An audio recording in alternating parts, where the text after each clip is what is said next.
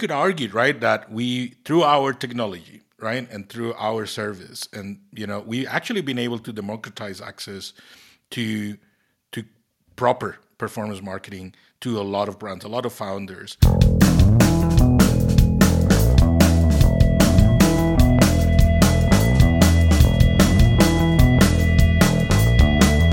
Hello, everybody. I'm Gil, and this is Wes, and welcome to our very first episode of our brand new podcast, where we'll be talking to some fantastic people and sharing honest stories on direct to consumer brand building, e commerce marketing, and work culture in general in this modern era. I'm the CEO and co founder of Leaf. We're a tech company and performance marketing specialist for e commerce. So stay tuned and join us as we hear from some of the most interesting brand builders and marketers working across the e commerce space right now.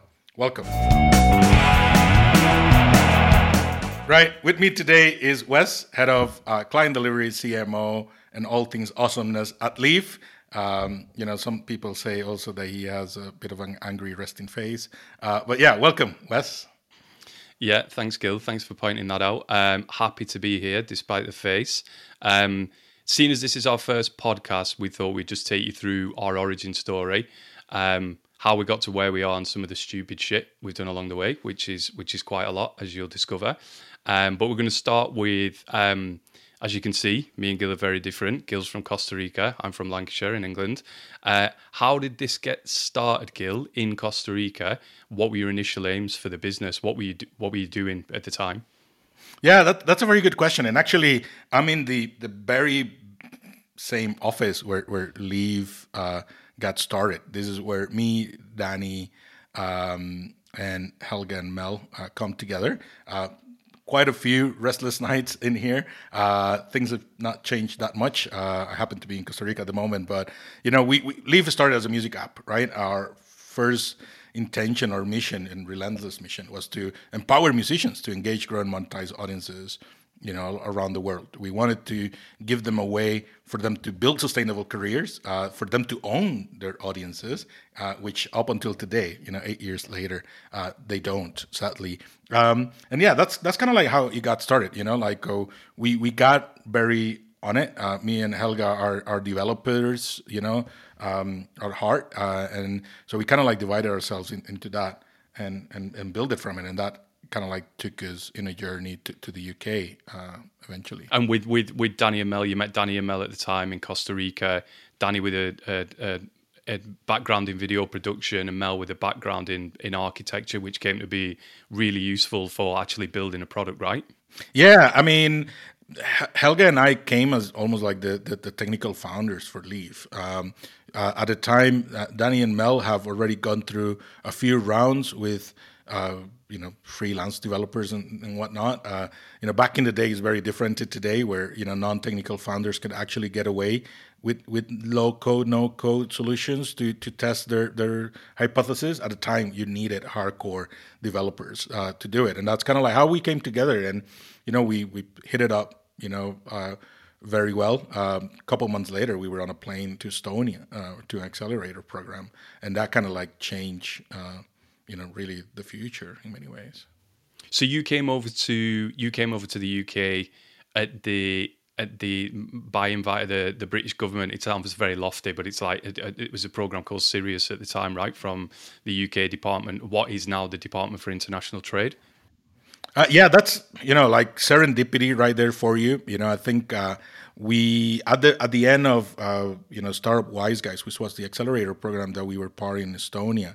Um, we had the, the demo day in, in, in the UK. We did it at what used to be uh, Google Campus, uh, which was a space in the heart of London uh, where startups could actually go and work from. And you know, it was a bit of an experiment uh, from Google up until recently. They just shut it down because of the pandemic, and you know, it's going to be shut down now forever. But you know, at the time, it really was a catalyst of a lot of things. I would say Leaf part of it because you know we met some couple people, and it was two people, you know, that we met uh, in the lobby of Google Campus that day of the. Um, that, that word, of, that word of, for, just for everybody else was was lobby. Um, I had when I first met the company, and all their V's were B's and the B's were V's.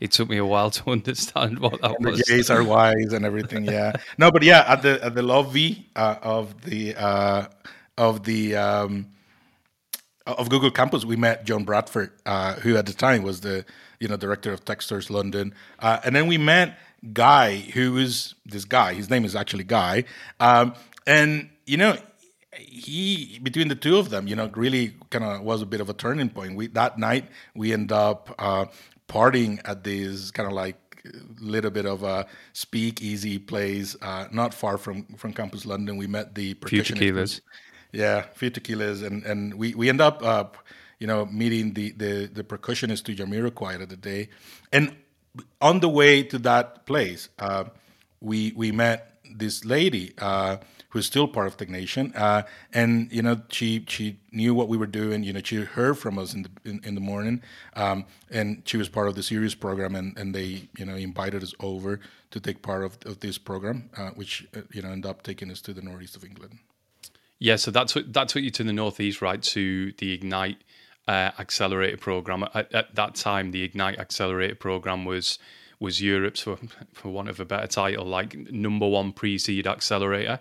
Um, and you guys were were one of those the cohort that got interviewed and got onto that that accelerator, which was how many weeks? Sixteen weeks or something like that, was it? Six, and it was sixteen weeks in Newcastle.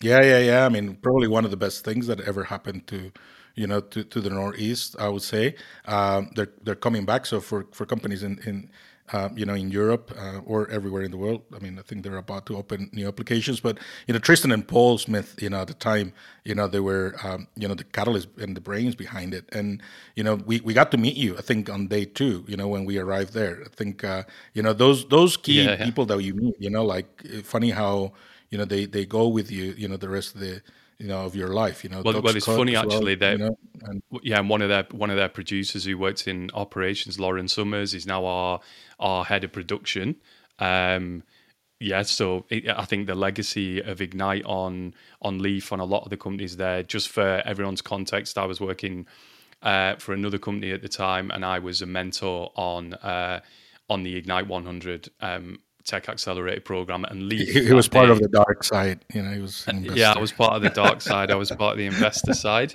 Not my money. I was penniless at the time, but I, it, yeah, it just felt like being on The Apprentice for two years. It was a bizarre experience. It was very different to anything I'd done before. My background was in music and social investment, and then I got into tech investment. Um, and then yeah, I met you guys, and you were the only ones pretty much on that cohort uh, that day that came forward with a smile on your face. You took it seriously. People were making notes. Imagine that, like Helga was was making notes, even though she'd built like the Grindr app and worked for some of the world's like most prestigious like digital agencies and stuff like that, taking notes from me, who'd never built a business. Uh, you get this on accelerated programs, people who've never built a business being mentors and uh, giving you guys advice. Obviously, I was there to advise you guys how to raise investment and how to build that that investment story. But yeah, straight away found out you guys had uh, come from Costa Rica. I've got family in Costa Rica. I've spent quite a bit of time there. They actually live in the same town that you guys lived in. So we just got on famously from day one. Obviously, background in music. You were building a music app, which had a really noble ambition that I loved. And I pretty much after about six weeks, I was like, yeah, I want to come and work for you guys. I'm on the wrong side of the fence. Uh, I'll make it right, and then and then we'll do this thing. And then, yeah, I think maybe six months later, um, I was working for for Leaf, and then and then we really started to fly. Right, we'd got some we'd got some investment, like some decent seed funding. We got our own little office, moved out of the the co-working space, and then start to really bang on, you know, building the product. Um, I mean, what were our what were our initial aims back then? Really, I mean, it was a noble ambition. We wanted to put the artist at the back at the center of music discovery, right? Because people like Spotify and Apple and all these big companies that have got like kind of playlists right at the center of music discovery, the artist is a slave to the playlist. So we were putting, you know, we had a YouTube wrapper basically. It was it was smarter than that, and it was very beautiful. But as soon as you logged into the app, you had big uh, you know, big pictures of artists' faces, and then we would curate all everything on YouTube that was worth curating behind those artists and allow people to easily share and discover music. We had a little a little chat bot, right, that we that people would would talk to us and we would recommend music. They thought it was a bot, and it wasn't. It was us five every morning answering thousands of messages, and there was some really really heartfelt stories coming through coming through the app at the time, right? Yeah, I mean, I think you know, like. Um we we thought at the time, uh, you know, that we could change really the music industry for good, you know, like, and that we were actually going to be able to change and, and bring a new model to, you know, the way um, artists were to build their their their businesses. I mean, we learned a lot through those periods, right? I mean, we we were flying, we were flying through. Um, you know, pretty much all over the world, Latin America especially. Uh, Latin America is, you know, even today one of the fastest growing uh, uh, markets for, for music. And you know it was it was great. I mean the artists were getting it. Um, i think you know we also learned later that you know the music industry is made of a lot of you know conflicting interest uh, of of different people you know like and um, but you know like again right? I mean I, I think even until today the you know the artist is beholden to you know, to, to the playlist. You know, what it used to be payola is now playlist Yola, whatever it is. You know, like you need to be, you know, put into playlist because as an artist, it's difficult, you know, to make it. But you know, in, in the back of it, you know, I think we felt it pretty much as as an indie developer as well, uh, from the point of view of you know getting your your work out, and and that in many ways was the beginnings also of Leaf Grow, right? Uh, we needed to to build our own marketing technology because we didn't know how to do marketing, right? Uh, and you know, Mel took it to himself to repurpose some of the the ideas you know that he had from architecture in terms of you know like uh, using uh, uh genetic algorithms to to find the, the, best proper fit for for matching audiences with content and stuff like that. And that's really the the original stories of this stuff. Yeah, I think you know there was there was some turning points for us at the time. Um, you know what one of those turning points being you know facebook we, we we were growing like really quickly we were growing a lot of users all over the world especially in latin america you know we went on to be um, the number one music app in about half the countries throughout latin america above spotify above deezer above soundcloud uh, and at that point um, Facebook reached out to us saying you're getting some amazing results. Um, we'd really like to understand how you're doing what you're doing. We'd like to do a case study. You can still check it out on Leaf Music um, it's Facebook for developers, Leaf Music case study. Um, how we used Facebook login to recommend music and all this kind of stuff. And we built some some scrappy technology to help us like upload a lot of ad variants and create audiences and, and stuff like that. And we were just pretty naive. That naivety is still with us today, and it's done us done us really well. Uh, helped us to innovate. That naivety, we don't know, we didn't know anything about marketing. We didn't realize that people weren't doing this stuff. We just thought everybody was doing it using code to solve you know, marketing problems then was like pretty unheard of. Now it's like par for the course, right? Like, you know, you've got to be marketing has become the realm of software engineers and, and data scientists and using code and data to solve complex marketing, marketing challenges with server side tracking, GA4, Apple versus Facebook, all that kind of stuff. Uh, it's just par for the course. Back then it wasn't. It was just, you know, you could just you know, put some posts out on Facebook, promote a few posts, launch some ad campaigns, get a lot of reach, get a lot of bang for your buck. And then I think there was, you know, when we were doing our research at the time, there's 5 million businesses advertising a month on Facebook. There's 10 now. So it's double what it was. And obviously, the pandemic has just put a rocket up the arse of adoption for like online marketing and, you know, e commerce and fast forwarded us to kind of 10 years into the future. But back then, it was pretty, it was not that it was easy. Like, you know, we were working like very, very long hours, but we were doing some smart stuff. Facebook reached out and ended up doing this case study and then a year later invited us to to Menlo Park in California to meet some of the leadership teams there. And we were one of 10 companies that that got invited to one of 10 companies from the world. We were the team that represented Europe. And they kind of fast forwarded us through all sorts of like programs then. At that point we thought right okay maybe this marketing technology we've built is actually something that we should maybe focus on a little bit. And then we got we just got a load of businesses reaching out on the back of this case study to say, can you do the same for us? That, that's the interesting part, right? I mean, I think uh, that that trip to to to to California and you know looking, you know, kind of like peeking behind, you know, the curtain a little bit, made us realize, you know, what we had in our hands. And you know, I think at the time we didn't understand it, right? I mean, uh, you know, all the major labels, you know, from Universal to Sony to you know, were coming, you know, to us for marketing, right? And if you think about it, right, like this whole engage, grow, monetize, that that's marketing at the end of the day, right? Uh, little did we know that the technology that was built were delivering, you know, uh, such a great results that were, you know, a bit of uh, breaking the benchmarks there. Um, and you know, the fact that they were keep coming at us, you know, that they will bring us the most difficult, you know, projects to to market uh, was interesting. Um, but the most interesting part was the fact that we came to the realization that whether you're the chop down the corner or you're Justin Bieber, at the end of the day, you're competing for the very same thing, which is people's attention. Is that one spot on the feet of everybody, and you know, you you know, just as the technology that we were using for music could be used you know, on uh, on e-commerce. It could be used on a lot of other things, um, and that's kind of like you know probably one of the pivoted points for us is coming into that realization that you know that one thing that we built for ourselves that we were putting you know in action for musicians could actually take a, a much broader space. And again, I think what you said, you know, being naive, being open, you know, to serendipity, being open to test and don't being afraid of it um, has really served us well, you know, up until now, right from the beginning, from jumping on a plane, moving to Estonia without even knowing what that is. Uh, but you know, definitely something that. yeah, I mean, for sure. Like all that stupid shit that we've done that I alluded to at the beginning of the program, like some of that stuff has given us, you know, the harshest lessons, the best learning. Um, you know, we've done all sorts of stupid. We started a record label. We signed some artists in Latin America and in in the UK. It was a total disaster. We tried to build a ticketing system to go against the banks in Latin America.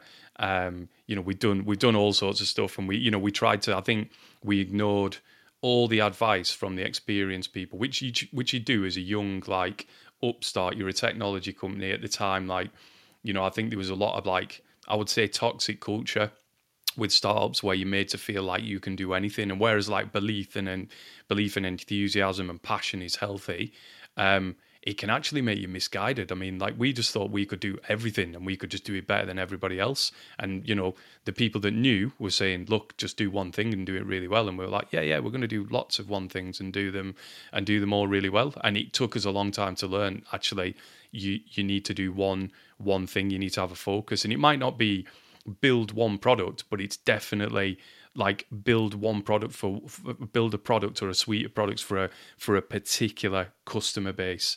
You know and fast forward you know and, and at the time we thought music was that was that customer base. We thought the industry and the indie industry within music was that customer base. It wasn't. Um, you know, we were coming up against Apple, we were coming up against YouTube, Spotify, cease and desist stuff, even though we weren't breaking any laws, and we would we would have just had to raise two hundred million quid, you know, in a very short space of time to even go against those. And at the same time, people wanted to give us money for this kind of like pseudo agency work on the side. Could you grow our artist audiences? And then it was once we started to get into merchandise and selling merchandise for like you know little mix and the damned and floating points and all that kind of stuff that we started to do really really well and kind of found our niche. And once we'd started doing that then the brands started reaching out to us your foot asylums your go compares like can you do can you do this for us? And they had the same problem. They've got they're just paying to play, just like musicians. They're they're paying to play on Facebook, on Google, on Amazon, on YouTube, and we'd already been doing it in the music industry, which was really difficult to make a booking. Uh, and especially when you've got like 15 fucking stakeholders for every every campaign the artist the manager the label the pr the radio all of a sudden they're all experts in performance marketing um, when it came to brands there was just one person like a founder you know, or a marketing director, and they only gave a shit about, you know, one or two numbers like cost of acquisition, return on ad spend, maybe lifetime value. But, you know, that's a lot to do with them. And it was just much easier to manage. And they were giving us more money. And it helped us to start building a more focused service experience and focused, focused product. And I think, you know, we learned the hard way. How do you felt, you know, about leaving music to an extent, right? I mean, we still have music clients in our roster, but you know, the great majority now are you know, uh, you know, fast growing direct to consumer brands. How do you feel about that transition? You know, like, um, you were the rock star in the team, right? In many ways. So like going from there to becoming, you know, like uh, you know, this this kind of like uh, bit of a know-it-all in a good way, uh, you know, like marketer, you know, uh, and especially this is mathematic marketing, right? Like this is, you know, it's a bit of a science and art coming together. Yeah, to be honest, it was difficult, and I know it was difficult for for other people like Danny. Um, you know, watching watching Leaf Music die you know, purposefully like watching it die and leaving it like a, a, community of millions of people and just going in a different direction.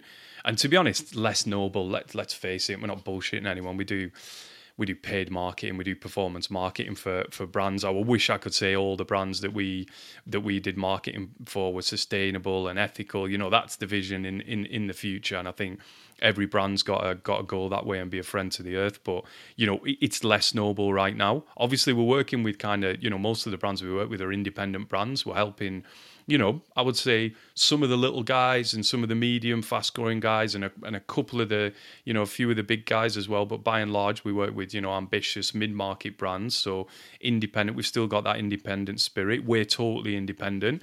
People have tried to buy us and our company plenty of times, and we've always just said, you know, it's going to be the other way around, um, and you you can't afford us. Like we've been quite cheeky about it, even though we might have been dying at the time and really not able to pay pay wages and stuff. You know, we've been we've had a bit of a you know a tough a tough spirit about us. And i think it was really difficult to leave mu- leave music but it was it was the right thing to do. Music moves too slowly. It's still in a really tough place. And because of the pandemic it's in an even tougher place. That business model is fucked.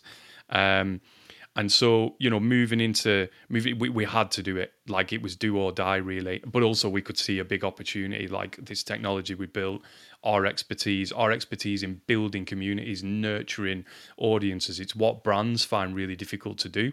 You know, they just have got a product and they want to sell it to someone. And that bit in the middle, nurturing a, a community and nurturing an audience is what artists do. Like, that's what they do by default. Do you know what I mean? They create their art, they put love and passion and blood and you know tears into it, and then they they play to a community, whether it's you know intimately online, in person. You know they do stuff for free. They, they hardly make any money, and they really build and nurture their audience.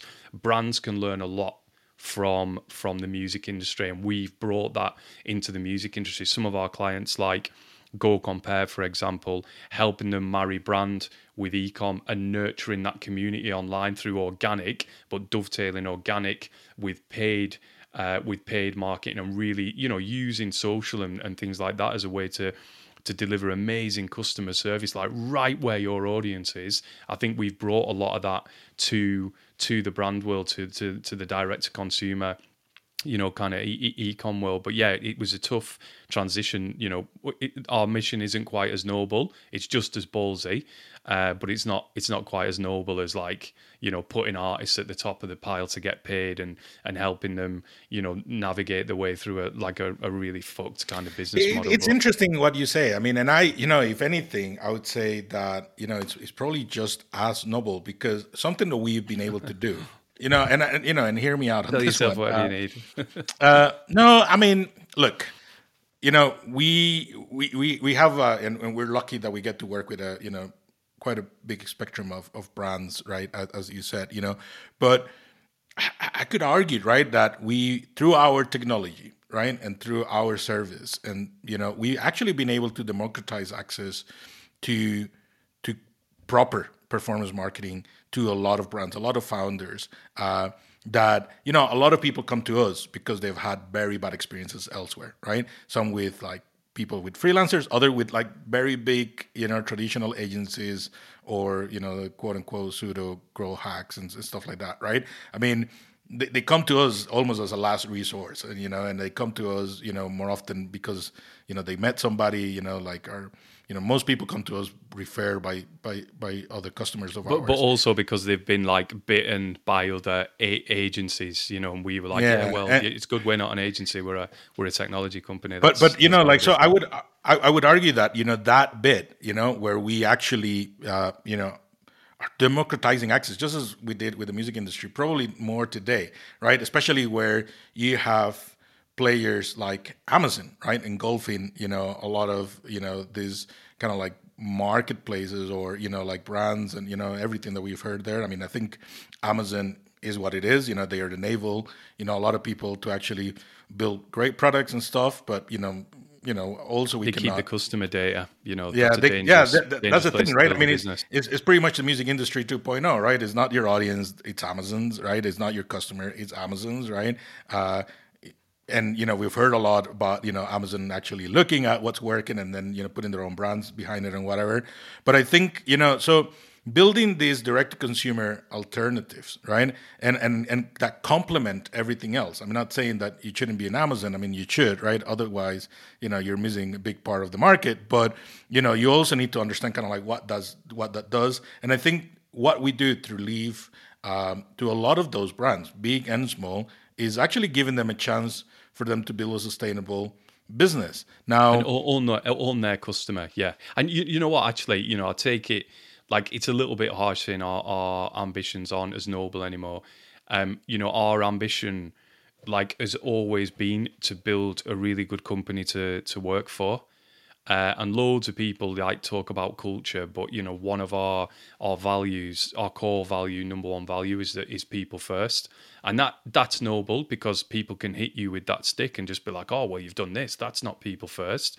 Um, you know, even though we've got to do stuff for the company first, because if we don't have a company, then we can't pay people's people's wages. So having that balance and using that as a benchmark, we're always people first. That's really tough, and that that's noble. You know hiring people like I was hired by by you uh, and you know the rest of the the rest of the guys to because of my you know quote unquote my philosophy on life I'd never been given a job for that reason before and that made me really happy at the time like finally I can be myself in a job without having to pretend to be somebody I'm not and I want to give other people that that chance as cheesy as that sounds and have people come in build a role, have some guiding parameters, but build a role, explore, discover, solve, and build. Kind of have the autonomy to to build and shape their own role. And by and large, we've been able to do that with every single with every single person in the company. So that's probably what I'm most proud of in like the latest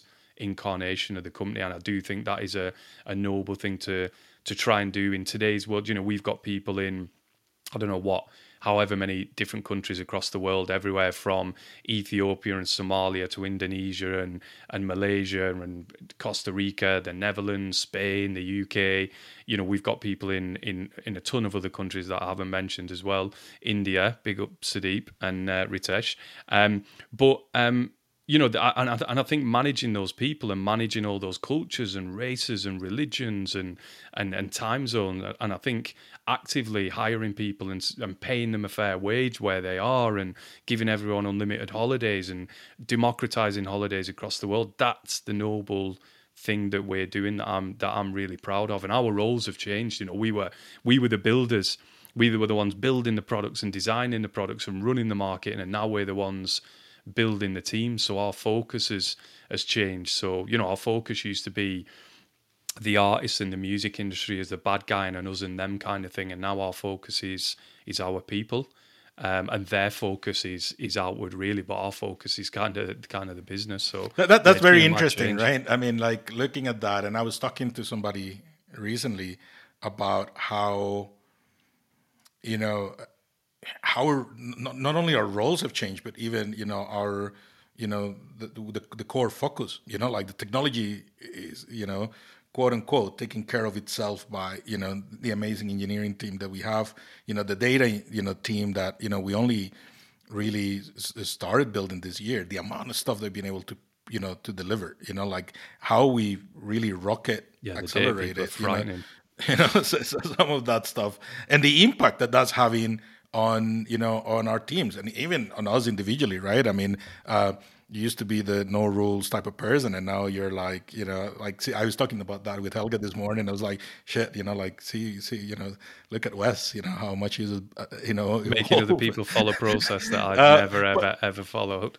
but but you know at the same time you know it's kind of like what has brought us to where we are. You know why our customers you know lovers you know like and and that's not a light word that i use but you know like seeing some like right now we're in the middle of rebuilding our website and seeing some of the quotes that some of our you know like uh partners are bringing back. You know, I mean, I think that's humble, but it also speaks about the opportunities, right, that we've been able to build, right? Whether that's you know, um, you know, founders who really you know believe you know behind the product. You know, others you know like are enabling you know uh, big businesses. You know, like through proxy. You know, like Fulfillment Crowd as an example, right, where they're actually powering you know hundreds of you know direct to consumer brands to own their you know uh, their their last mile experience. So I think there is a lot of things that you know through our effort and work you know does as you said you know people and the impact that that people first mentality has and how it translates to the customer service that we provide our customers you know to even sometimes intrinsic you know like uh, sometimes we actually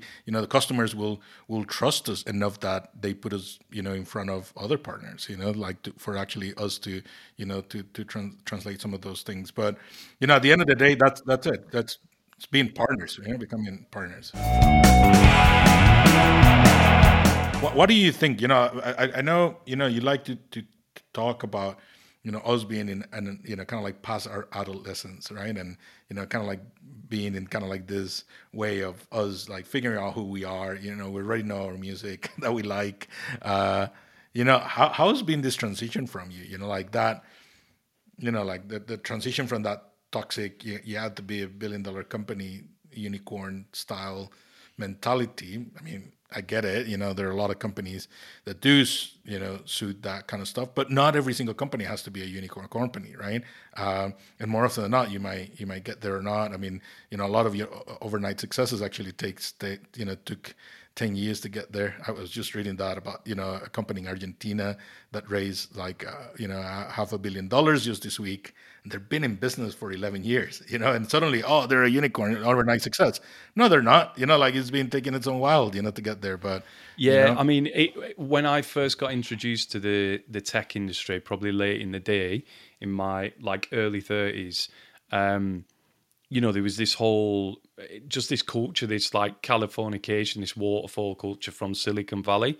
Um, that's just shown to be utter toxic bullshit now. And do you know what I mean? I think people have, are, are learning the lessons. The Brits were always a bit more, a bit more cautious, but this kind of thing, like, yeah, you've got to be a billion dollar company and you've got to go big or go home and you've got to do it inside three years. That never happens. Like most of the investments, when I was at the investment, you know what I mean? They would take 10 years to mature. Um, and even then, you know, none of them were a billion dollar company. A couple of them had potential, but you know, everything's got everything's got potential. But again, you don't like say you don't just because you don't want to be a billion dollar company or some unicorn company doesn't mean that you also want to be a lifestyle business. You can still be ambitious, but you can be you can be realistic about it. And I think, you know, doing the billion dollar stuff and the moonshot, it can make you do stupid shit at the expense of growing like a seriously good, a seriously good business. I mean, we're 55 people now. You know, it's we, we, we've hired a decent amount of people. We'll probably double the company in the next in the next year. Um, do I think we're going to be a billion dollar business? I don't really care, really. You know what I mean? I just as long as I'm happy and I enjoy the job and like I'm working with nice people every day and I don't have to work until I'm 150, like on some drip, do you know what I mean? From some hospital bed or whatever. I'm like, you know, I'm fine. I want to be at a this stuff. I want to do it quickly while I'm young, and then spend time with my boy and my family and my wife. And, um, and that's and, you know, and, and, that's interesting, right? I mean, I have we, we have a lot of different you know type of partners. You know, we're gonna have many of them in this in this podcast, and you know, like it is about the stories, right? It's about having these honest conversations, right? Like the stuff behind, you know, the curtain in many ways. You know, there is this whole movement of of building in public, right? Um, the gray majority is quite wonky, you know, as as you Brits like to say. I mean, because it's like you know, like being honest and being, you know, open to, you know, to build stuff means that you have to share your, your, your highs and your lows. And there are many lows and probably more lows than high. You know, you just want the highs to be, you know, high enough that actually make up building a company, whether that's a direct to consumer brand or tech startup, you know, whatever, it's a roller coaster. You know, like you need to really, you know, keep your mental health in check. You know, it really will pass you, you know, the the, the bill. But I think, you know, like having those honest conversations, being transparent. You know, we we've been through a roller coaster ride uh, ourselves. You know, and we're gonna be talking probably along the way of this podcast about some of our experience and, and some of you know other people's experiences as well, right? And how they've been able to make it, you know, through, right? Vinokilo is a great example of that, you know. Um, you know, Robin and, and, and the crew, you know, being able to build a, an amazing business on the back of it. But, you know, pandemic came and, you know, it really shuttered their business. And, you know, they actually had to iterate very, very fast and build, you know, and, and, and almost like reinvent themselves, you know, and you know we're very humbled that we've been part of that journey. But seeing some of those stories, you know, we're, going to be learning, you know, through this podcast, you know, hearing from, you know, uh, British Corner Shop, right? I mean, and how you know whole Brexit thing, you know, hit them, right? Uh, and and hearing also from other businesses who have been able to thrive, you know, through this whole story. I mean, we're we're living in a very interesting time uh, where is you know we're pretty much at a you know our reach of worldwide markets right? Like we're no longer really looking at a very specific one you know like going global is probably easier than ever been.